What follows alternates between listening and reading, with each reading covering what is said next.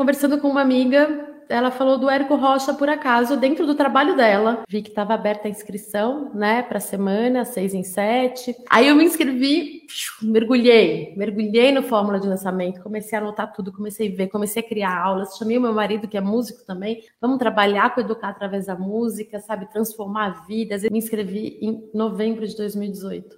Aí em janeiro estava marcado meu primeiro lançamento semente. E eu tinha, assim, 900 reais de limite no meu cartão de crédito. Vou investir esses 900 reais em tráfego e vai ter que voltar um dinheiro para eu viver.